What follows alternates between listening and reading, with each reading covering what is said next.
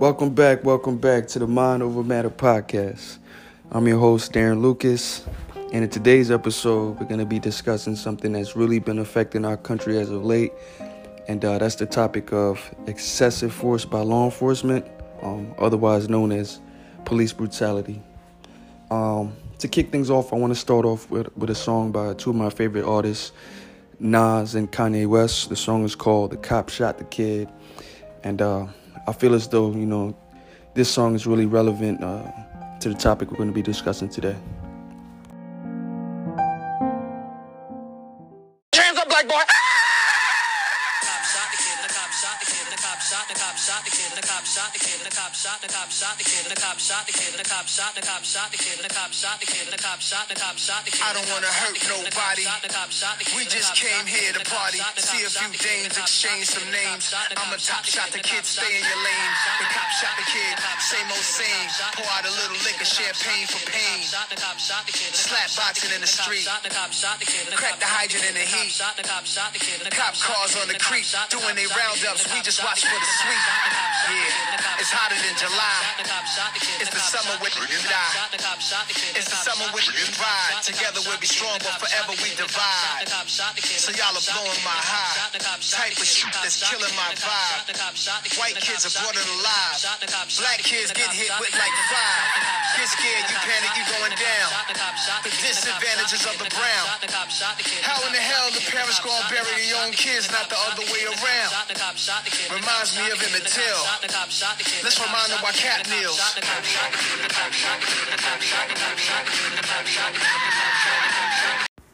So, so many quotables in that song relevant to today's topic. Uh, the disadvantages of the brown, the memory of Emmett Till, the reason why Colin Kaepernick kneels, and so on and so forth. But anyway, let's jump right into it.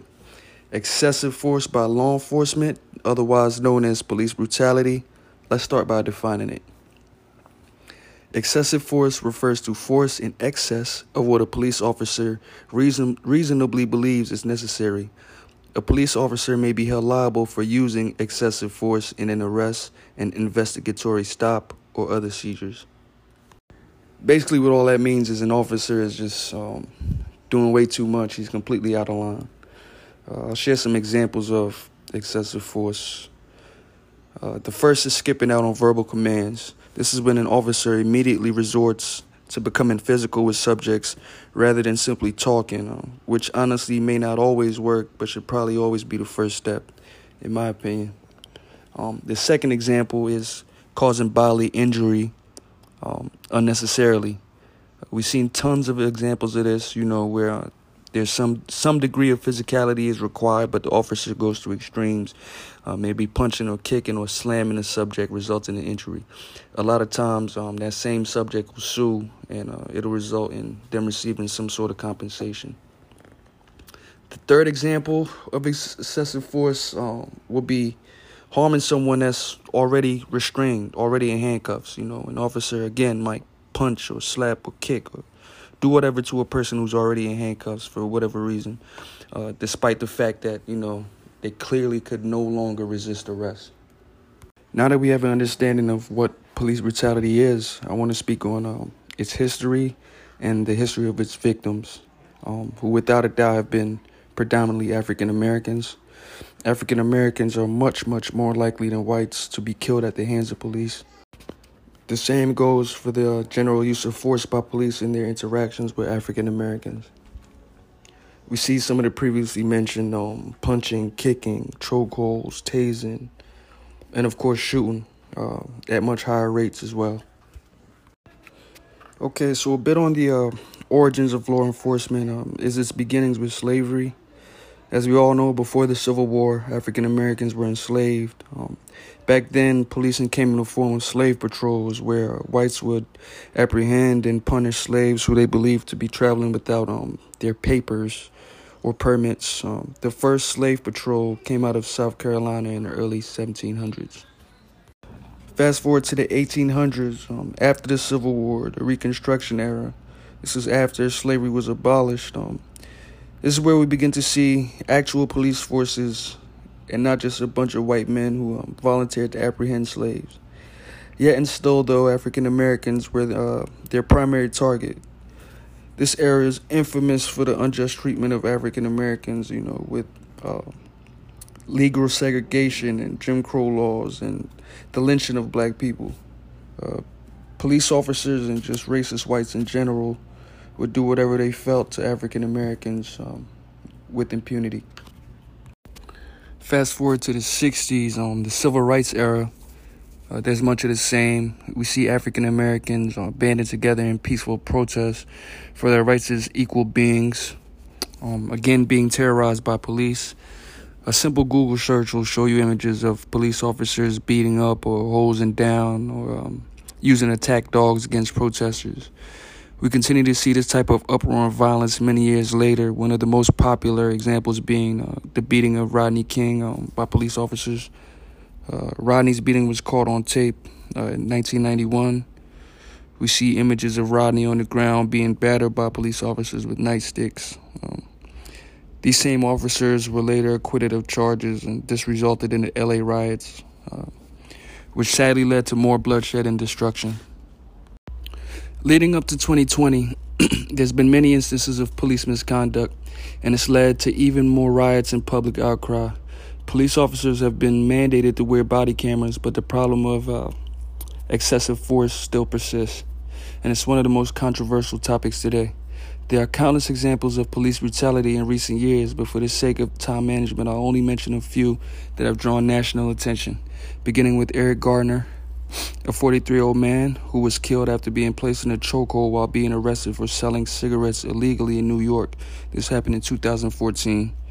His last words were, "I can't breathe," uh, before his untimely death. Um, "I can't breathe" went on to, to serve as a slogan chanted by uh, protesters across the country. There's also uh, Michael Brown, an unarmed eighteen-year-old who was fatally shot by a Ferguson, Missouri police officer. Uh, there's Tamir Rice, a twelve-year-old who was shot and killed by uh, law enforcement while carrying a toy gun in Cleveland, Ohio. This happened in two thousand fourteen as well. Um, there's fifty-year-old Walter Scott, who was fatally shot in the back in two thousand fifteen while attempting to escape a police officer in North Charleston, South Carolina. Freddie Gray, twenty-five, of Baltimore, Maryland, was also killed by police officers in a really, really disturbing arrest. Um, it was revealed that uh, he sustained many uh, spinal injuries in police custody. George Floyd, forty-six, also died whilst in police uh, custody, with the police officer placing their knee on his neck for uh, eight minutes and forty-six seconds. This occurred in Minneapolis, Minnesota. As we can see here, the common theme um, seems to be the ill treatment and oppression of African Americans. But these inequalities go way beyond just police brutality. Um, there are huge disparities between people of color and whites as far as wealth, education, home ownership, health care, and incarceration. A Business Insider article gives insight on these disparities in employment, stating that blacks are underrepresented in high-paying jobs. The Bureau of Labor of Statistics shows that fifty-four percent of employed Asians worked in management, professional, and related occupations, the highest paying major occupational category, compared with forty-one percent of employed whites, thirty-one percent of employed blacks, and twenty-two percent of employed Hispanics.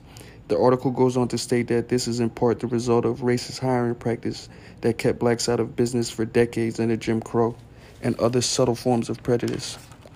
I would assume that one of the more subtle forms of uh, prejudice would be something like refusing to hire African Americans on, on the basis of ethnic information, like maybe their names.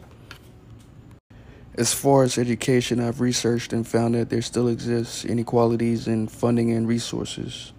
Um, in schools that are predominantly minority, there's less funding and less resources than other schools. This includes qualified and competent teachers and also the material that students are being taught.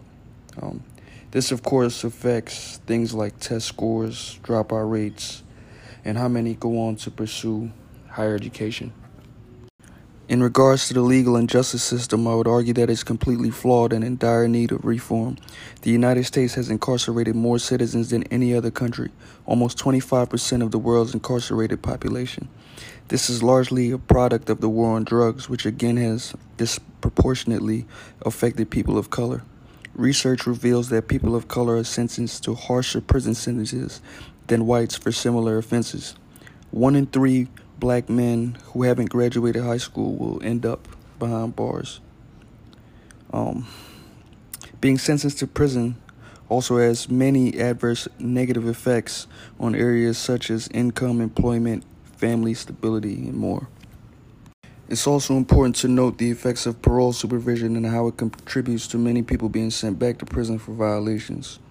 African Americans are almost five times as likely to be reincarcerated than whites for uh, parole violations, and almost seven times more likely to be placed under parole supervision. With healthcare, Black people are more likely to be uninsured than whites. This is caused by disparities in employment and uh, overall wealth that we touched on earlier. The less financially stable you are, the less likely you're able to afford healthcare. It's really that simple. Um, this is a really terrible reality when we look at the effects of poverty and um, how it can impact, you know, a person's health, uh, contributing to diseases, alcohol and drug addiction, mental illness, increasing uh, the, the chances that you may be harmed and in need of medical attention. On the issue of systematic inequality, the last thing I'd like to mention is politics. In the political arena, African Americans are severely underrepresented. Uh, the previously mentioned Business Insider article also states that while the one hundred sixteenth Congress was the most diverse ever, only fifty-seven of five hundred thirty-five voting members of Congress were Black. I feel as though African Americans lack the power to affect public policy. Um, voter suppression tactics, voter I D laws, poll closures, longer wait times to vote. Um, these type of things affect, you know, a person's ability to go out there and vote. Um, there's also the fact that uh, felons, many of whom are African Americans, um, you know, they face a hard time being able to vote. You know, um, some can't vote at all, and then some have difficulty, you know, uh, with the ability to pay court fees and fines, you know, after they've already served their time. Um, I'm really bothered by the fact that after a person who uh, who's been sent to prison, you know, serves their time and they've um. rehabilitated themselves, they still face, you know, all these difficult circumstances, but something uh, so important as voting. A combination of things can cause uh, police brutality. I would say, for one, it's our justice system not having a uh, strict enough punishment for police misconduct. It could also be the officer himself or herself and their own personal issues with things like anger or fear or insecurity or misuse of power. But a really big factor, I believe, that contributes to uh, these police and citizen encounters going sour is uh, stereotypes. One such stereotype is associating Black people with criminal behavior. You may not have a weapon on you or drugs, but because of stereotypes, law enforcement may assume that you do. The same goes for suspicion. You may be minding your own business, not breaking a single law, but a police officer may assume that you're up to no good and treat you unfairly. I feel as though cops have an irrational fear of Black males. And in order to, you know, uh, save ourselves from, you know, these really, really terrible situations. Um, we really have to work on eliminating stereotypes. On the other side of the coin, uh, I believe that stereotypes play a big role in, uh, you know, African Americans and our dealings with the police. Even though I do believe that there's, you know, a lot of evidence um, that will lead someone to distrust the police, not every cop is a bad cop. Um, you don't have to buy into the stereotypes and go into every encounter with a cop uh, fearing for your life or just trying to avoid law enforcement. Uh, let's discuss uh, power as it relates to law enforcement. Um, police officers possess legitimate power in the fact that they can arrest you or give you citations and tickets that you have to pay. I don't think they possess any reward power at all. Um, other than the fact that they can decide to not arrest you or not hand you a ticket or citation. Um, law enforcement definitely possesses coercive power. This is evident in the fact that they can carry weapons and, you know, they're a really large organization. This gives them the ability to uh, possibly coerce people into doing certain things if they choose to do so. Um, as far as referent, referent power, which is the ability of a leader to influence followers, um, I do believe police wield this type of power. Uh, for instance, a police officer may become beloved in his or her community and inspire, you know, members of that community to improve their lives. Uh, the fact that most police officers are perceived to have a higher knowledge of the law than the average person reflects expert power. Black Lives Matter is a social action campaign that advocates on behalf of victims of police brutality. Uh, this particular organization developed as a result of the disproportionate amount of people that were victimized by police.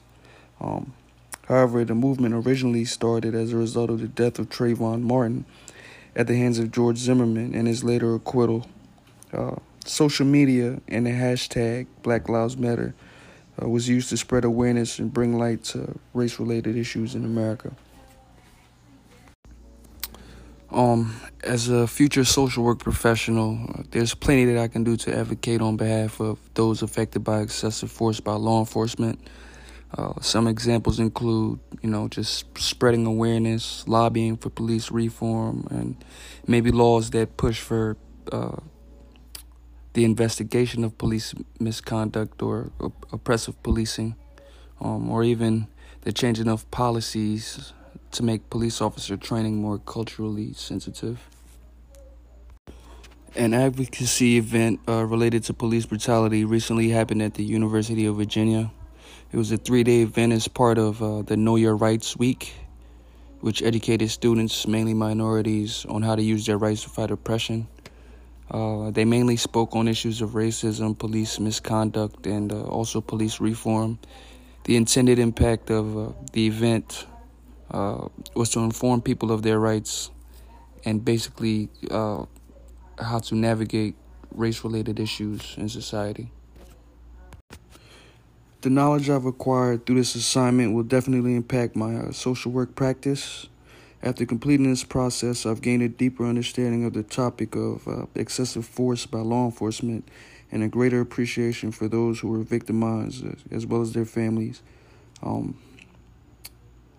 I've also learned many ways that, you know, I can get engaged and advocate on behalf of those uh, who've had these experiences.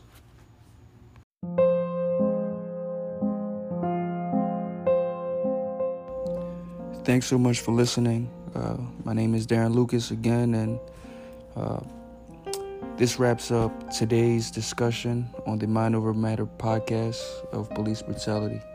Thank you.